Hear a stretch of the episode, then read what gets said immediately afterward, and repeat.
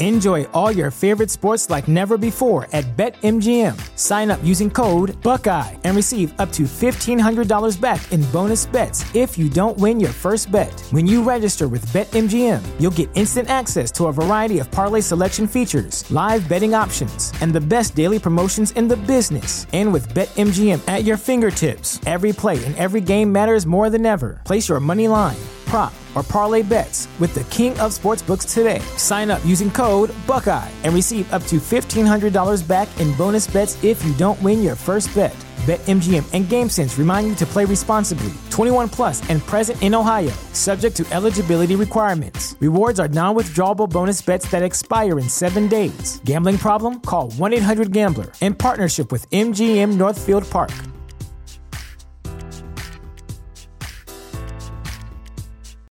Without the ones like you, who work tirelessly to keep things running, everything would suddenly stop.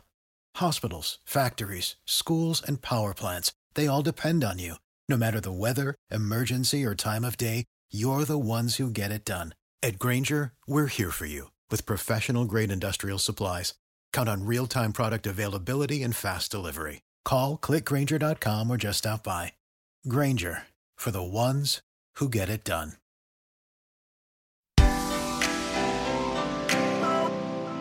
One, two, one, two. Turn that music up a little. Shout out to Haley. Mark Thompson, you a fool for this one. Let me change my words, you a king for this one.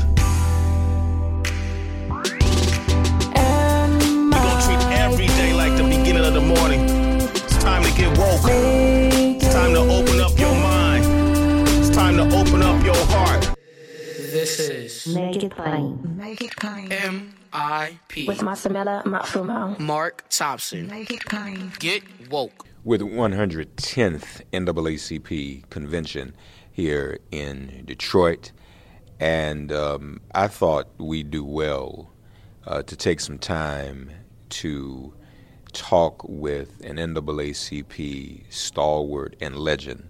Now she doesn't like me saying that; she's very, very humble, but she has been a long-standing worker in this organization, and at the moment probably uh, has the most chronological, the living person with the most chronological history uh, with the organization from a worker point of view, from a staffer point of view. NAACP Board Chair Leon Russell praised her during his speech at the 110th annual convention. Now, I also must lift up the lady who provided my introduction this evening. Listen, for 65 years, this lady has served this nation as a soldier in the NAACP Army.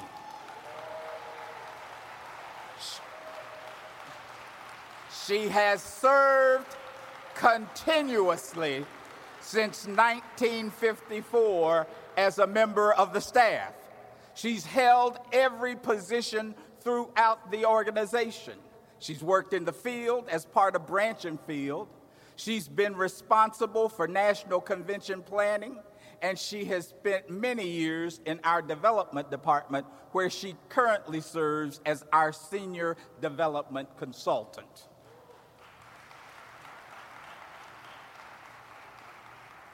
She has done everything there is to do in this association.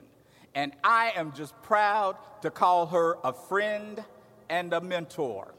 Would you please give a warm vote of thanks to our official walking, talking, fussing historical archives, Mildred Bond Roxborough.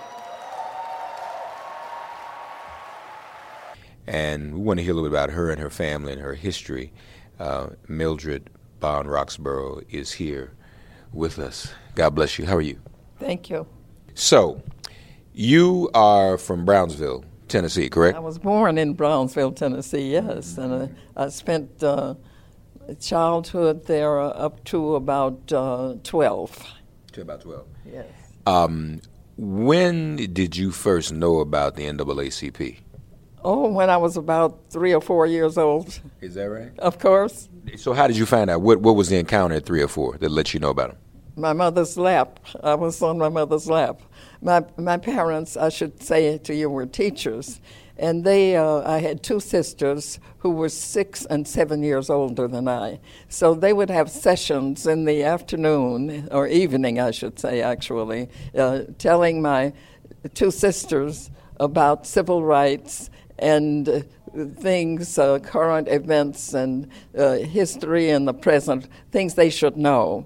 And one of the things on which they focused, of course, was black history. And uh, as a part of those discussions, I would hear about the same thing that they heard, and I was a little precocious for my age, so I understood uh, in terms of what they were. She was speaking about was that this was their, this was an organization designed to help correct uh, mistreatment. So you were three or four. Yes. You told me yesterday you are, if you don't mind me saying, may I say your age? May I tell my audience your age? yes, You're 93, correct? Yes, I am. So for 90 years of your life, you have known about the NAACP. Yes, I have. And the NAACP is 110. yes. Wow. so, mistreatment. Were did you know at that young age what was meant by mistreatment? Did you know what mistreatment was? Uh, I, I knew when I did something wrong, uh, I knew that there was a standard of right and wrong. And what I understood was that uh, people were not treated uh, to their advantage. They were mistreated. They were treated badly. Let me put it that way. And the, and and of course. Um, shortly in the process, ensuing uh, months and years, I learned uh, more specifically that uh, there were, besides the churches, there were organizations which addressed the issue of helping people who had been mistreated and who had uh, actually been uh, hurt or jailed or uh, began to understand those very shortly after that period. Were your parents activists? Uh, my parents were, uh, yes, they were. They were intent, attempting, uh, I should say to you, we lived in a county, Haywood County, in, in West Tennessee, which was one of the three uh, areas geographically in the state of Tennessee in which blacks were not permitted to vote after Reconstruction. And they were concerned about uh, getting the right to vote again in uh, Haywood County. And of course, they uh, undertook to uh, start uh, organizing a branch of the NAACP.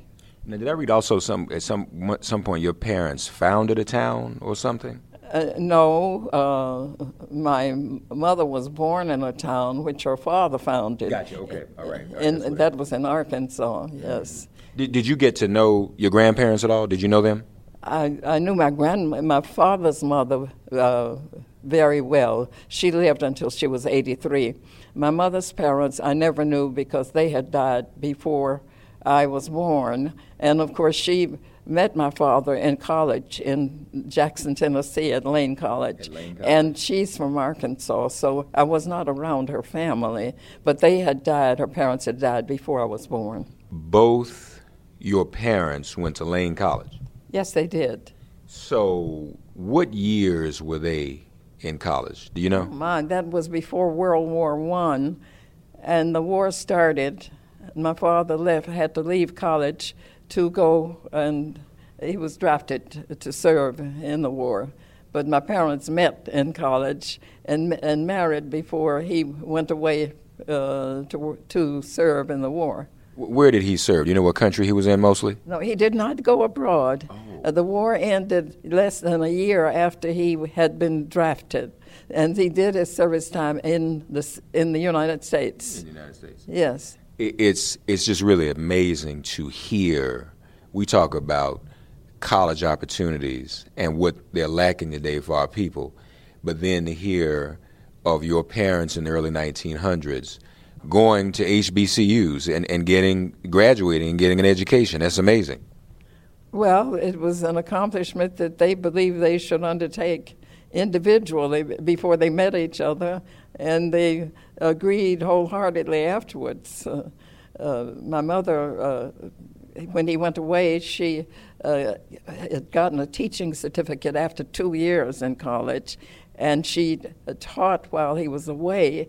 When he returned, uh, she uh, actually continued to go to school in Lane, extension school they called it then, mm-hmm. and she graduated uh, with honors uh, after her first uh, two children were born. Wow.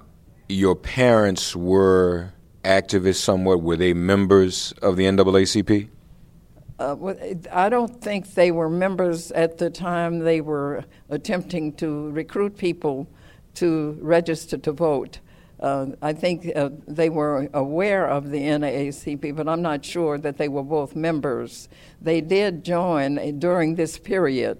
Uh, how soon, I can't tell you, uh, whether it was before they got the branch charter or it would, couldn't have been afterwards because they would have been members by then. Mm-hmm. And the branch was chartered in 1939. Okay. And this was the branch in the county, correct? Well, it was called the Haywood County uh, branch, NAACP. Brownsville was the county seat. Brownsville was the county seat, okay.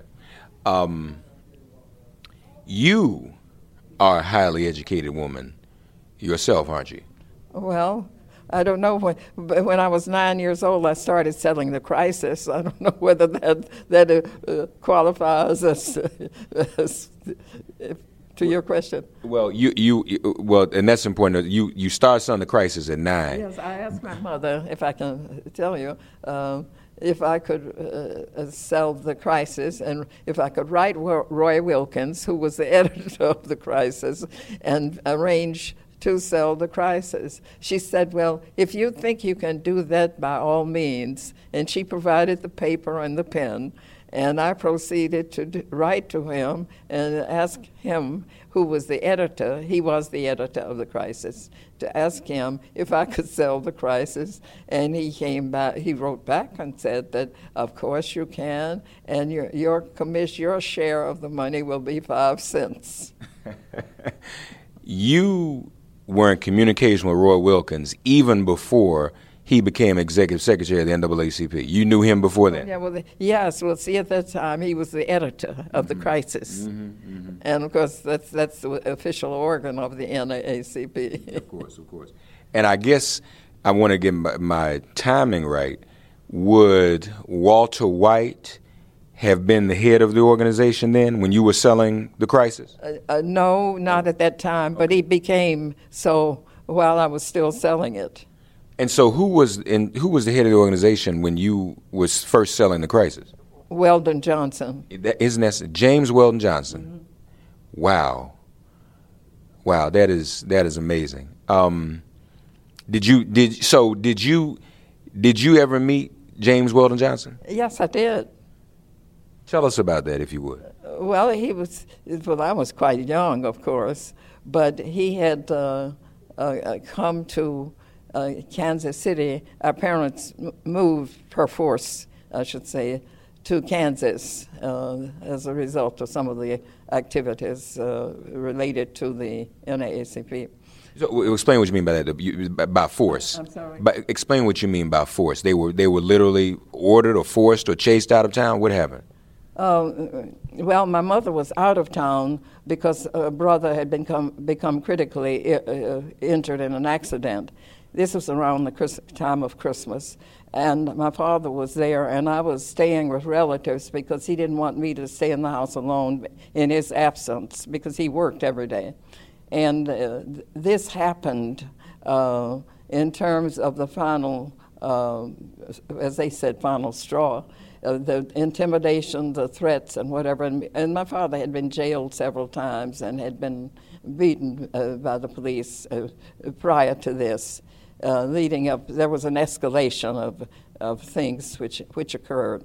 And uh, as a result of that, um, and my mother happened to be out of town at, at Christmas time, and my um, f- father was still there. However, he was told by his grandmother and of course, to give you that backstory on his grandmother, uh, his, his, grandmother, his mother, and my grandmother, I should say, uh, uh, was the uh, daughter of a former slaveholder uh, who had other children. And one of his children, a sibling, a half brother of hers, became coroner of the county of Haywood and the county seat of Brownsville. And he was a doctor as a, as a result. Now, he was white, of course. Mm-hmm. And he uh, had been given to understand that uh, they planned to kill my father. The, the sheriff and some other officers of the town were planning to do this as an example of what would happen if you continued the fight to vote to try to vote. Mm-hmm. And she, he, he drove to the country where she lived and told her this. And that he said, You should get Ollie out of the town immediately uh, because th- this is serious. They do plan to kill him. And, and I, would I know because I have heard the discussion mm. firsthand. Mm. And so my father left that night, uh, Christmas Eve night, and I didn't know he had gone either. And our house burned completely to the ground. It'd been, uh, and I, am sorry, I, I forget why you, the the real essence of the question. Um, I don't know. Well, well, uh, we were talking about your, your, your parents, and we and we were talking about your education as well. But but just since we're on this, because now I'm distracted in this story too. That's a, not distracted, but I'm caught up in it. Uh, wow. So your dad left town. Uh, he left he, town. It, it, Nobody, none of us knew. Okay. Uh, except and that was probably for his safety. I think, oh, oh yes. My, and my grandmother uh, promised. Uh, she told him he had to get out of town because she didn't want to see him killed, and uh, that his um, the the county coroner had told her, and he would not lie to me. She said because they were half brother and sister, of course. Mm. And uh, he took care of her health needs. Uh, mm. They were fr- they were friends, and I mean, it was one of these open, uh, right. you know how uh, those things happened in the South in those days. Well, he left, and none of us knew it. But the house, it was a two-story frame house. It, it uh, burned to the ground and they thought they the people who did it thought he was in the, had been in the house at home when it, it was uh, burned. And we didn't know until uh, a day later when he called from Kansas City he went where my mother was uh, that uh, what had happened. How old were you at that time? At that time I was about uh, seven or eight and you had two sisters, right? Yes, they were in college. They were away. Okay.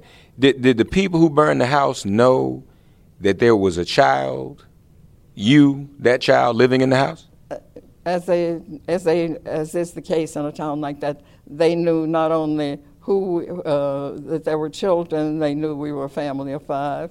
They knew what our names were and they knew how old we are, and they probably knew that I was staying with another relative who was the who was the undertaker, the black undertaker in the I town. See, I see. I see. And uh, I, I would, uh, if I had to hazard a, a guess, I, I can't prove this, but I don't doubt that they knew that they expected him to be in the home alone because they knew my mother was out of town. I see. So your father. And my other sisters were out of the city in college. Um, th- th- so your father left.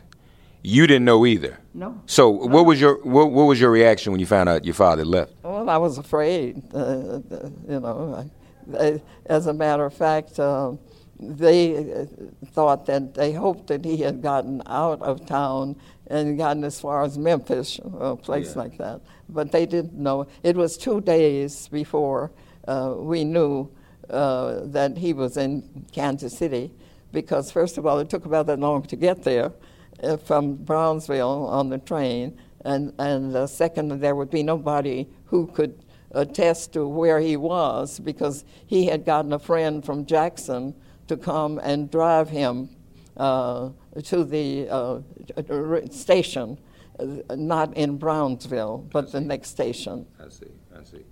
Wow, that's an incredible story. So then you would later join your parents in Kansas City? Uh, my parents, my mother came back. She was never th- they never threatened to kill her. And she said, They aren't going to keep me away from uh, my home. Uh, so she came back and arranged for me to stay with these relatives on an ongoing basis. And she went to an adjacent town, Bells, I think it was uh, called, and, t- and t- taught because she need, we needed the money. And she taught in Bells, which is about 40 miles from the uh, Haywood County. Wow, wow.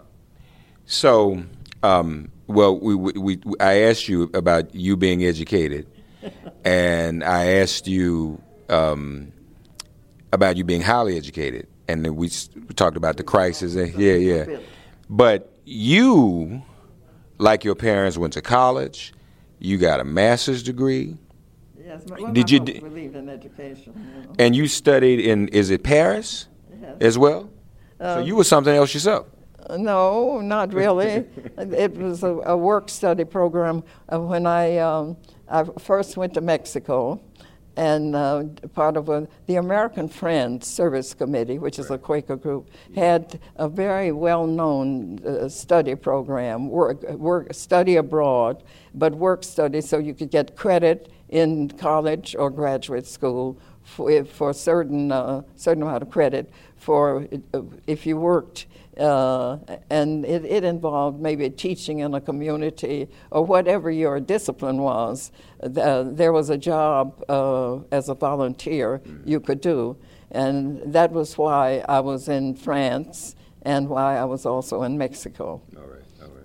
What, what did you major in in, in college? Social psychology. Social psychology. Yes. So, what what were you hoping to do with a social psychology degree? Well, I, had, I never thought about the NAACP, but uh, I thought I would do organize, work with an organization, a nonprofit, which was uh, uh, interested and committed to helping people who were less fortunate and who needed uh, assistance and guidance in developing their lives, and uh, in other words, a social service. Right, right.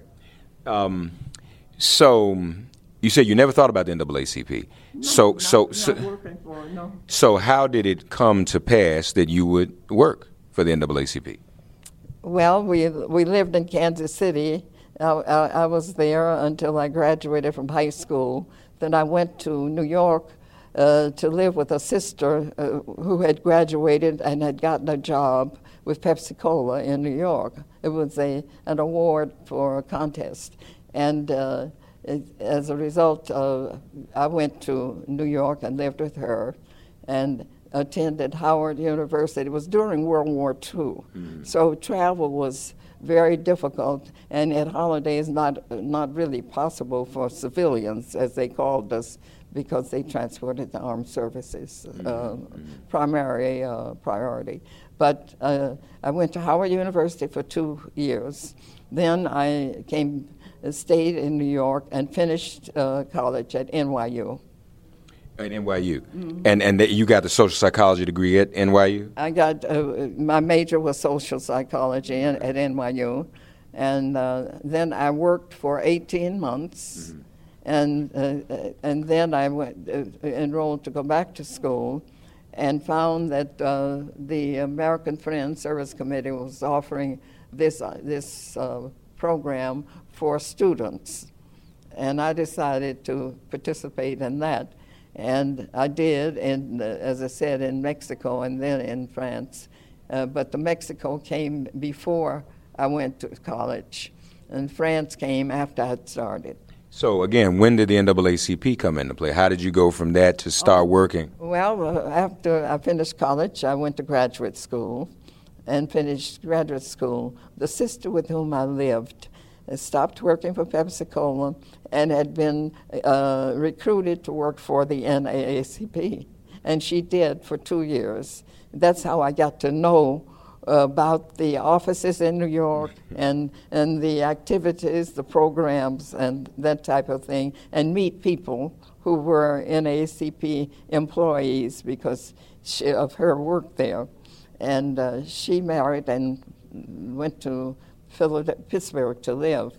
But the man who recruited her came back to me and, and uh, said that he had a temporary job he'd like me to do for the NAACP. And I said, oh, no, I'm going on to graduate school and, and, and, and get my doctorate. I'd gotten the master's by this time. Right. And, and he said, you can take six weeks and do this and then go the first of the year. So anyway, uh, not to uh, take too much time, I uh, agreed to come and work temporarily in 1954. Wow. And going back to, uh, to work on my doctorate in 1955. Isn't something? and, and whatever postgraduate work uh, I have done, it has been NAACP work.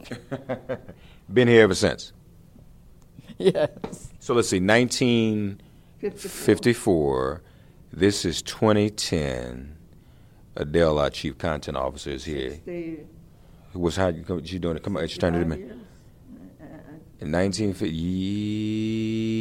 yeah. I think so.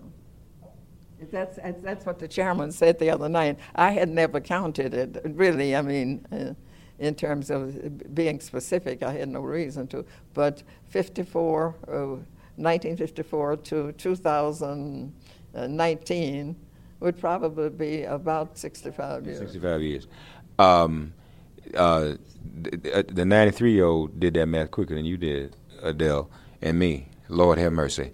So, 65 years, which it, in it, to most people, I mean, that's a lifetime. It is. Let alone working somewhere for 65 My years. father died at age six, about 62.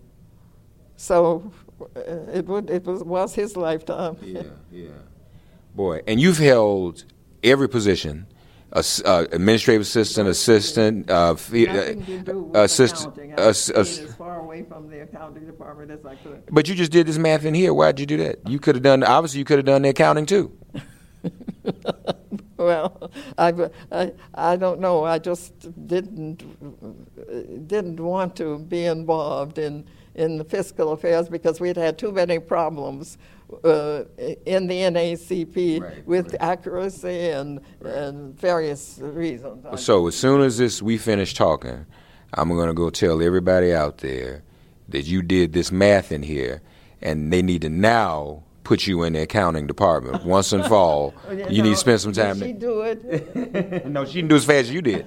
Adele didn't do as fast as you did. Um, so, 1954, Brown versus Board. So all of this is going on. I- I guess with that happening around the same time, that kind of lets you know the urgency of, of coming here to work, didn't it? Yeah, yeah. Well, by that time, uh, I had uh, that was May seventeenth Look at this. uh, when the decree. when the decree came. Uh, I'm telling you this only because we're here in Detroit, and I happen to be here in Detroit working on with the uh, executive uh, secretary of the branch. Uh, f- on the first Freedom Fund dinner that uh, Dr. Anthony chaired, uh, I, I was here working in, uh, for, on the membership campaign. They had an annual membership drive. And uh, a part of the membership drive was to get life memberships too. But they decided to have this uh, first dinner at which, on which they would fo- at, at which they would focus on life memberships. And uh, I was here at the Detroit office on Verna Street, which is where that office was uh, of the branch on Verna Street here in this city uh, for six weeks. And the uh, Arthur Johnson, who was the executive secretary of the branch, and I were working on the Freedom Fund membership campaign when the Supreme Court uh, issued the May 17th. Uh, uh, In, in, in 1954, that is that's amazing. It's a coincidence. Yeah, and I yeah. mentioned it because you were here, and Yeah. that's uh, right. No, well, it's a beautiful coincidence and, and probably even providential. Uh, 1955, Emmett Till. You remember that, I'm sure. oh yes. Yeah. So where were you in the organization at that time? Mm-hmm. What were you doing in the organization at that time in 1955? Oh, oh, where was I? You see, when I first started working for NAACP, I was on what they called the field staff, and I traveled uh, the branches across the country, uh, uh, wherever the uh, my boss, who then was the director of branches and field administration, uh, wherever he determined uh, a branch needed uh, and deserved the National Office Assistance for a project like this branch did for the dinner, then I would go and help that branch do whatever it was, whether uh, it was for five days or two days or two or three weeks, depending on what it was. So I traveled like that uh, uh, throughout the 50s uh, as a field director at large. Did you, 1955, um, did you go to Montgomery? And no, I didn't go to Montgomery, but we had uh, another staff person who did. Okay. Um, did you know though Rosa Parks? Did you did you get to know I her? knew her very well. As a matter of fact, my sister lived with her when she went to Montgomery to work for the, when she was working for the NAACP before I, in the 40s. Wow. Uh, she stayed with Rosa Parks. Wow. But and, and I got to meet her, but I met her in later years and got to know her very well. yeah, yeah, She's a very, very kind and generous woman. yeah. I mentioned Walter White earlier. Obviously, you got to work with him, didn't you? Yes, he he uh, died in 1955. So I, w- as a matter of fact, he actually hired, approved my hiring, and interviewed me on the basis of a request from the man who recruited me, uh, who was my immediate boss. And he died about a year after I started work for him. Started working for the NAACP, but I knew him uh-huh, very well. So l- let me let me go before I go forward. Let me go back again. Did you ever meet Dr. Du Bois, Doctor. W.B. Du Bois? Yes, and and and wrote him to get a paper. Uh, uh, uh, he would you could get his speeches uh, for uh, you know occasions when he spoke and you heard about it and you wanted to get a copy of that speech. I wrote him to uh, get a speech. Uh, I don't know, remember which one it was, but he said he would be glad to send it to me for five dollars. W. Du Bois charged you five dollars for his speech. well, I wouldn't publicize it, but yeah, it was, I'm sure it was well known. I mean, it was no secret. but So- he minded money. Is that right? So, um, did, but did you get to meet him in person? Did you get to meet? him? I'm saying I met him, uh, but I mean, we were not. Uh, it was just the fact that I met him more than once. Uh, uh, at at, at uh, the NAACP office, I met him. Uh, just as a visitor, I was a visitor. This is in later years before he left the country. Okay. And, and you know, he went to Ghana where he died. But um, uh, but he he actually we, we thought that was the funniest thing that five dollars could get that speech. I, I, I, I, I got the five dollars. I mean, I sent the five dollars. And that, that speech was really, my husband wanted the speech. And he said, Mildred, won't you get a copy of Dr. Du Bois' speech for me? By that time I was married. And, and, and I said, well, yeah, I'll try, but he's very moody, you know. He, you, don't, you never know what he'll do. And he was uh, moody. but, but I got the speech. That, that's that's something. Um, Dr. King, did you get to meet Dr. King? Yes, I, I met him more, uh, several times, and he got our our highest award one year. I don't remember the year, but I I uh, was working on the dinner at which the award was when I first met him, The Spingarn. and the Spingarn, uh huh, and I'm still working on it, by the way. You're working on this year's On the script for the Spingarn dinner when you came into the office, uh, or, or, or rather when you stopped at the door. And that, so, how long have you been doing it? Actually, doing scripts for the programs and the speeches and what have you? Oh, that's that's just uh, I do it for the convention each year. I don't know when I started uh, doing. I'd have to look at the record. I can't. Uh, probably about uh, when I was in the branch department. Probably about 1965 or somewhere in there. Uh, we started doing uh, just for one event eventually, and it grew as these things do.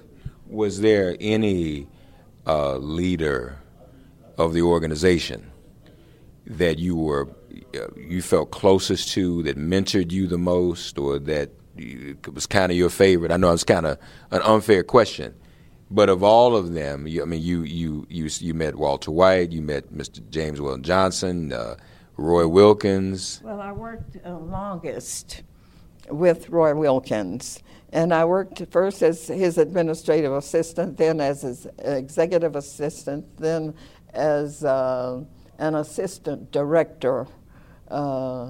Uh, and I got to know him very closely in, in the sense of his his thoughts, his habits, uh, and I he taught me a lot. I learned a lot from him, in the sense of a, he was a very honest and and conscientious man, and and uh, somewhat withdrawn, uh, but and and uh, one of these eloquent, quietly eloquent speakers, and he was true, truly committed to this organization and to its because mm-hmm.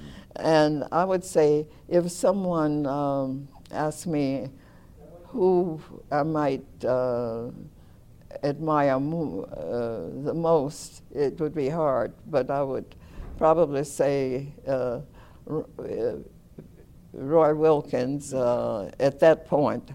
And uh, then I would qualify by saying my later experience, I, I, knew him in my youngest years, and I learned right. so much from him. It was as if I were in training. Yeah. And then subsequently, I became uh, knowledgeable about some of the other directors uh, executive directors, as they were called, and and uh, more than one of them I have for, for whom I have uh, tremendous admiration and, and respect. And, and, then I would drag in Mr. Johnson today. I mentioned him the other night in that speech uh, to say that he is the kind of young uh, leader that I was sorry we were had not been able to see a way to recruit uh, 10 years ago mm. and to save uh, the uh, problem of uh, uh, making choices that were not quite compatible with the leadership of the organization. Mm-hmm. Um, you, you, you saw a lot happen throughout history, and you've been faithful to NAACP uh, did you ever get discouraged or doubtful? Like all of our organizations, you know, the NAACP has been through its ups and downs. It's hard being freedom fighters. You know, that's hard work, tough to raise money. Sure. Did you ever get discouraged and say, hey, I, maybe I've had enough of this or, or what? Well, I would get uh, discouraged at times, but I always felt that the NAACP would survive. And I said to myself, well, what would you do if you left, which would be uh, for which you would be committed. And I have never wanted to do anything, even as a as an employment, uh, for which I had no, commitment.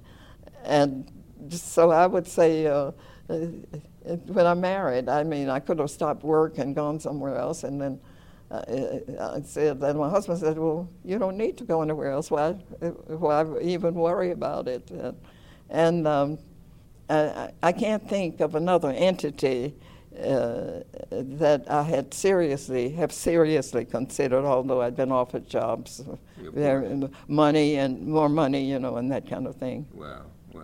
But uh, the fundamentally, uh, I think it goes back to my roots of having been so early concerned about the mistreatment, as I saw it then, of our people, which I didn't know was our people at that moment, and I learned quickly and naturally. Mm-hmm. And I don't think I ever uh, seriously considered leaving uh, the NAACP once I became a, an adult and involved in working for yeah, it. Yeah.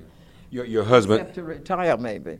Did, did your husband um, supported you Oh, he was very supportive. He was, uh, this is another story now. It, it won't take but a minute. He, uh, he was born here in Michigan, and, and uh, actually not in Detroit, but in Idlewild, okay, the uh, resort that used to be. And he had a sister who was born here. Uh, his, he, I don't think he has any relatives here any longer uh, because they're all deceased, as far as I know. But What was the question? he supported you working for them. Uh, he was uh, legal redress chairman for the for the Michigan State Conference of NAACP branches when I came here to work for the Detroit branch. in But I got to 19 in 1954. Yeah, but I got to know him in Washington D.C. Uh, when he was in Washington uh, working uh, as some kind of an assistant. At that point, he was a Republican, and he worked for uh, a, a job they created, I think, at the uh, State Department.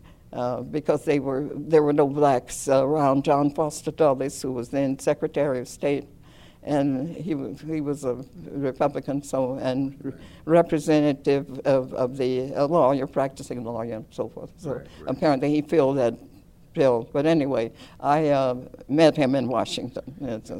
Uh, But did, did you meet him here in Detroit though? When you, I thought Oh, you. yes, I met him, but I didn't get to know him. Right. and, uh, yes, he was very active and as, as the uh, legal redress chairman, and they won to a, a, a couple of important s- suits for which they got commendation from Thurgood Marshall, and they were all so happy about that. You know.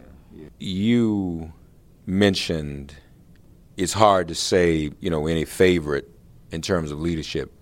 They all were admirable and, And they were the respect. At a, at a given time and place.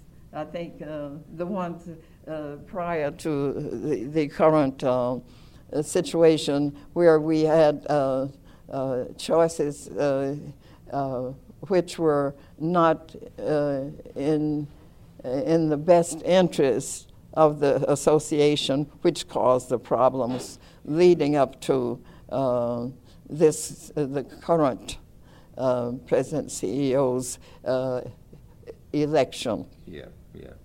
Um, but I know all of them feel the same way about you. They all admired and respected you. I mean, you're probably everybody's Well, favorite. I, I, I respected all of them. They just had varying degrees of expertise and various uh, degrees of compatibility in fitting in the position. I'm talking about the uh, executive directors who came and served one or two years, Right. and there were several uh, preceding um, uh, President Johnson. Johnson. And uh, that is an open fact, too. You know, uh, uh, so that uh, they are good people. And uh, as a matter of fact, I met one of them last night here in the hotel. Oh, was that right?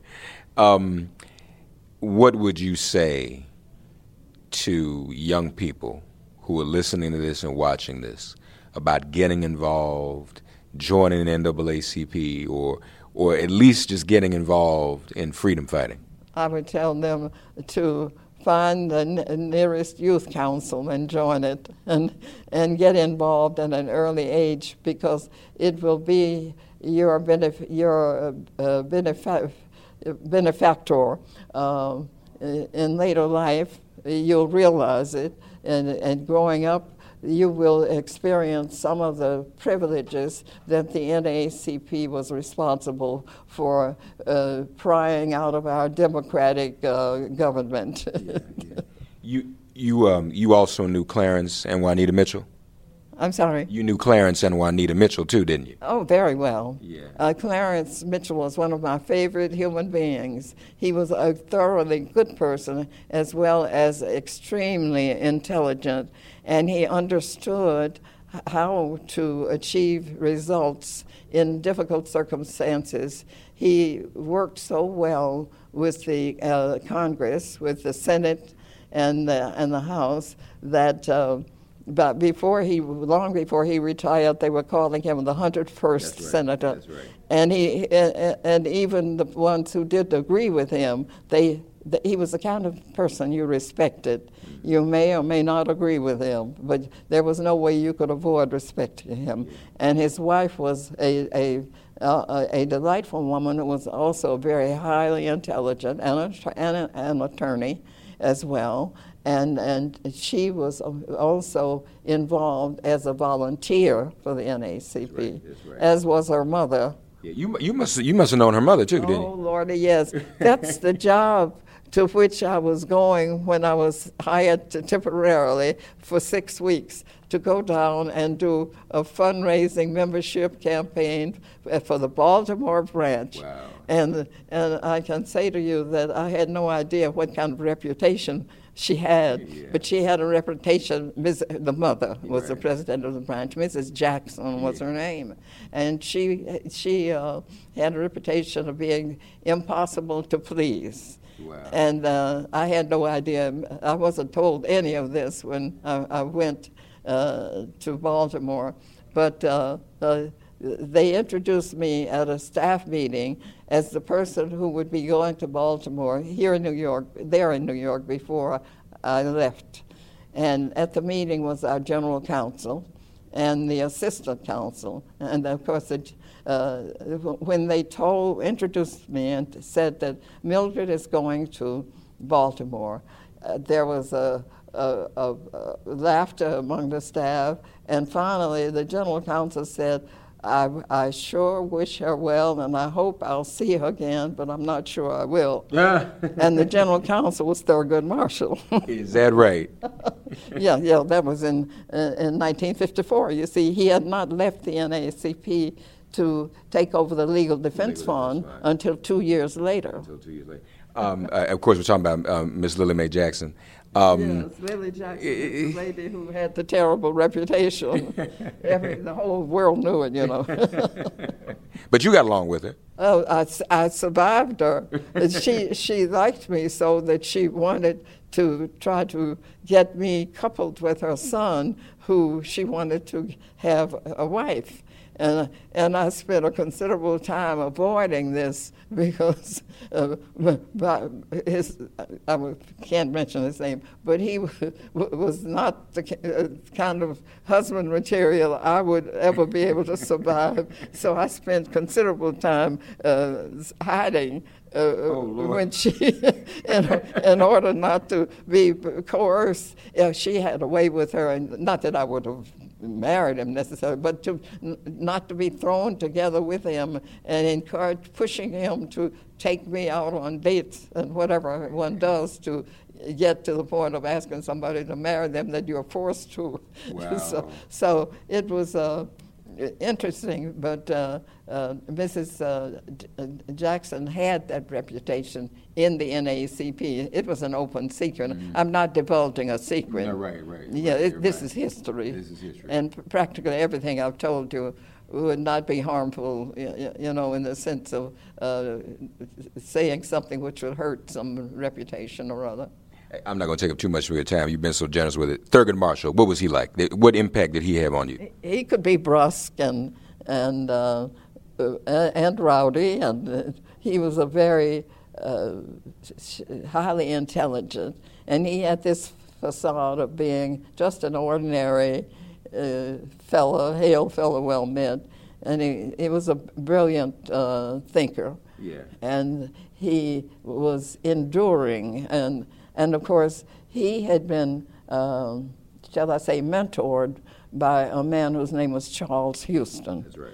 And Charles Houston set up a process in his offices and at, at Howard University Law School where they would do their trials on, on law uh, in terms of the developing a case, which he did, uh, to uh, present to the, to, which would go to the Supreme Court. It came uh, uh, together as a combination of nine different cases right. in those communities, Right. but he chose them and well, and he was the mastermind behind the strategy of training the lawyers and getting them uh, equipped to face the Supreme Court. And Thurgood spent a lot of time, and he was a mentor, a- he was a mentee of, of uh, Charles Houston, because he was a very young man when he started work for the NAACP.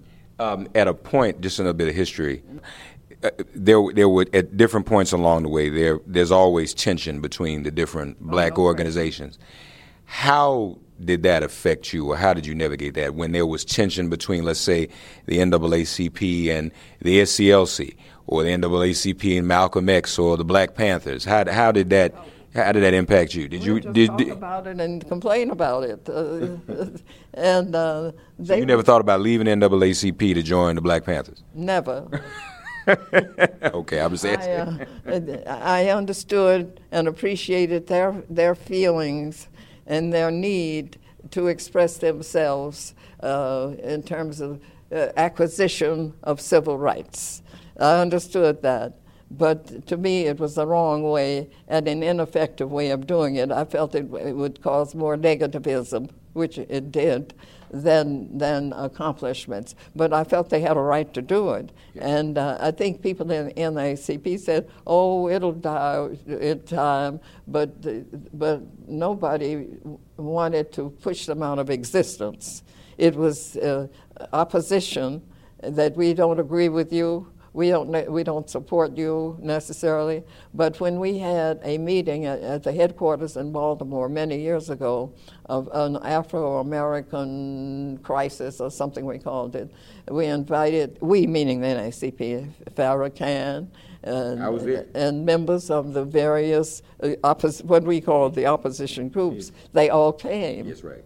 And of course, are you are you that age that you would you've been there at that meeting? I was at that meeting. you're too young to have been so. Oh, that's why I love you, Miss Roxborough. uh, no, I was I was there. I was a very young man then, but I was there. But uh, but uh, while we disagreed with each other, uh, we uh, did not fight each other. Right. And as a matter of fact, the bail we put up in Mississippi uh, paid for the uh, Black Power uh, advocates who had been jailed. Yeah, yeah. Uh, a lot of that bail money was for that purpose. Yeah. We eventually got it back. Actually, it worked out well. Yeah, yeah. Um, let me ask you something. Forgive me, I know this. You, is is Bond your maiden name? Is that Bond, Okay. yes. So are, were you and Julian Bond related at all? Oh, uh, uh, not closely. We were about third cousins. Okay. Third cousins. All right. All right. That's about uh, the you, you can count. I guess still count it cousins. I knew him very well, by the way, because he served on the board of the NAACP uh, for uh, many years before he became chairman. And, and I got to know him uh, uh, well when he was young, when we were both young, because he was in the uh, Student Nonviolent Leadership Conference and one of the founders. And then he became president of the Atlanta branch NAACP and served for 11 years. Yeah. Medgar Evers, your relationship with him. Oh, I worked, one of the first, first assignments I had was to go to Mississippi to interview farmers who had been subjected to economic reprisals. And, I- and I worked with Medgar. And uh, we uh, uh, had to, you had to tr- really travel at night, and we would drive through the Delta to visit the farmers to get information because the idea was, and it, it did uh, work.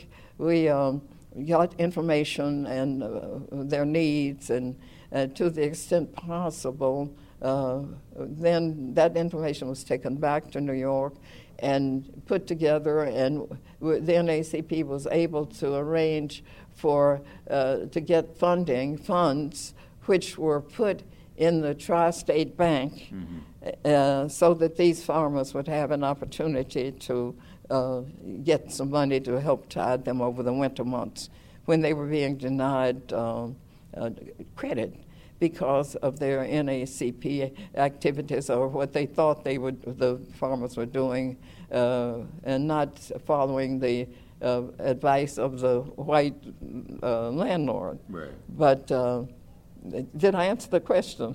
Well, it, it, it- you, you, that's how you met him. Were you working with him on the farmers? That's how you met Medgar Evers. That's how I met Medgar and his wife Myrlie. And as a matter of fact, I stayed with them the first time I came here, and that, and that would have been then, I came there. And I got to know him very well, and she and I became very good friends over the years. Yeah. And I know the children very well. Of course. Um, you are such a delight, and it's such an honor to speak with you and to, to get this history uh, and to share it with everyone. Well, I hope I hope uh, I'm helpful in the sense of uh, giving you. I hope uh, I try to be accurate, and, and I trust that I have been.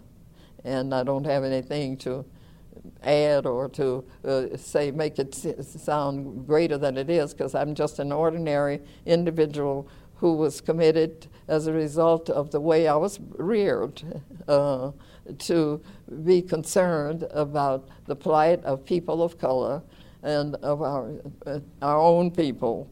And uh, it was uh, sometimes somewhat confusing when I was young uh, when I was a child in Brownsville because I came from a family, my father's family.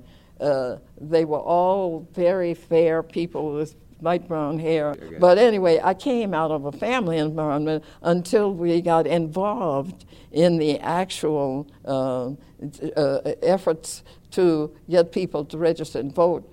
I thought all people looked like our family looked, all of us looked like my family but they, I didn't know at, at, three and four years old. I didn't know that uh, because they were all very fair. See, That's I what see. I'm saying. Right, right, right. Uh, and, and I didn't know uh, uh, until a little later that the people who looked like me, and I was darker than the others, uh, you know, those but uh, I, I, didn't know that uh, p- people looked, who looked like me were the mistreated too. Right, you know, you know right away. My parents were preaching at home and all of that, but it didn't occur to me that they were telling me about me. Right, right. At that moment. Right, right. Um, well, I thank you. I honestly do. Well, and I didn't talk too much. No, no, it was beautiful. I answered the questions that you really wanted. No, you did. You did. That, no, you did. Because this is something I prefer not to do.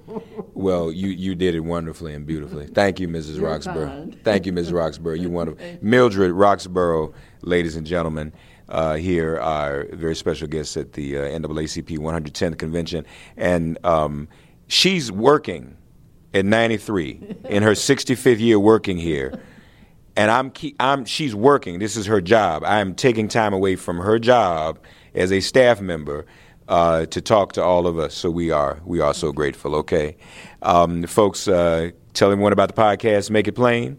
Uh, subscribe to the live daily show at makeitplain.com, please. At every day, 7 to 9 a.m. Eastern Time, we do a live daily show as well that you can get on your podcast app. And then we have the regular podcast too. So please tell everyone, uh, God bless Mildred Bond, Roxborough, and the NAACP. Our slogan this year, when we fight, we win. Absolutely. All right, fired up, ready to go. It has been made plain. It's time to get woke.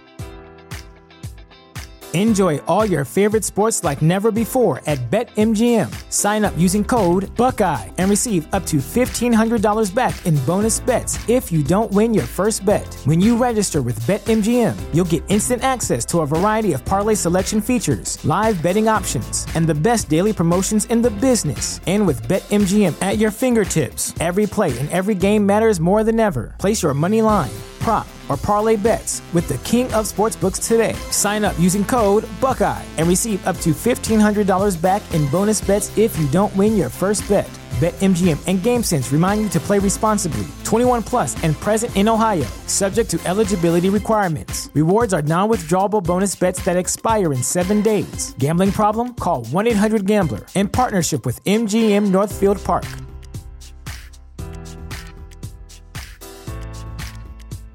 Support for this podcast and the following message come from Corient. Corient provides wealth management services centered around you. They focus on exceeding your expectations and simplifying your life. Corient has been helping high achievers just like you enjoy their lives more fully, preserve their wealth, and provide for the people, causes, and communities they care about. As one of the largest integrated fee only registered investment advisors in the U.S., Corient has deeply experienced teams in 23 strategic locations. Corient has extensive knowledge spanning the full spectrum of planning, investing, lending, and money management disciplines. Leverage Corient's exclusive network of experts to craft custom solutions designed to help you reach your financial goals, no matter how complex they may be. Real wealth requires real solutions. For more information, connect with a wealth advisor today at corient.com. That's C O R I E N T.com. Corient.com.